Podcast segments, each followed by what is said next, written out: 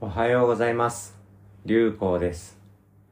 この番組では流行ポストに皆様からいただいた様々なご相談とその回答をご紹介させていただいております。何者でもないただのさまよう坊主の自分ではありますが、お答えさせていただいたご回答が少しでも近しい悩みを持つ方のお役に立つのであれば、そしてその内容が他のお悩みを持つ方々にもお役に立つかもしれない、そんな気持ちで始めた番組です。AI チャットに相談していただいた方が良い答えが返ってくるかもしれません。ただの無職のハゲのザレ言として優しい気持ちで聞いていただけたら大変ありがたいです。さて、そんな流行ポストですが、今日はちょっと息抜きにおふざけバージョンとしてお届けさせていただければと思います。今日ご紹介するご相談は僕の長年の親友、深夜さんよりいただいた内容になります。そちらに対して流行スタイルにて全力に真面目にお戻しさせていただいた回答となります。あくまでも親友ゆえ許される非常に不死だらな下品な内容も入っておりますゆえ、皆さんにおいては大変ご不快な気分にさせてしまうかもしれませんが、ざれ言としてお聞きいただければ幸いですし、このままここで立ち去っていただくのもよろしいかと思います。ということで、今日は深夜さんからのご相談になります。引っ越し手伝ってもらえませんか？以上がご相談内容です。はい。流行ポストの存在を深夜さんにお伝えした直後に本人からいただいたご相談でして、まあ、いわゆる冷やかしというやつでしょうか。でも、せっかくのご縁ですので、通常の流行ポストの返信と同様に、全力にて、ちょっとおふざけバージョンとしてお戻しさせていただいた回答が下記となります。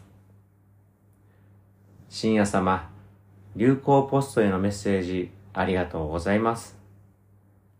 お引越しの準備のお忙しい中に何者でもない自分のようなものにメッセージをいただき大変感謝しております。メッセージを拝読し、深夜様の抱えてらっしゃる苦しさ、不死だらな心構えなどが他人とはいえ手に取るように感じながらメッセージを眺めさせていただきました。さて、何がお役に立てるかわかりませんが、自分なりにできうることを考えてお戻しさせてくださいませ。お釈迦様の教えでは、そもそもあらゆるものは自分が所有などしておらず、所有して自分のものであるという考え自体がある種妄想のようなものと教えている。そのように考えております。我々の身の回りで所有していると自分が思っているものはすべて様々な分子が集まって形作られているわけですが、それらは時間とともに朽ちてゆく運命にあり、いずれ元のバラバラの分子へと帰っていくわけです。そもそも我々の体自体が日々大量の細胞も入れ替わっており、もともとはすべて別のものであった。そしてまた別のものへと帰っていくということも捉えることができるのではないでしょうか。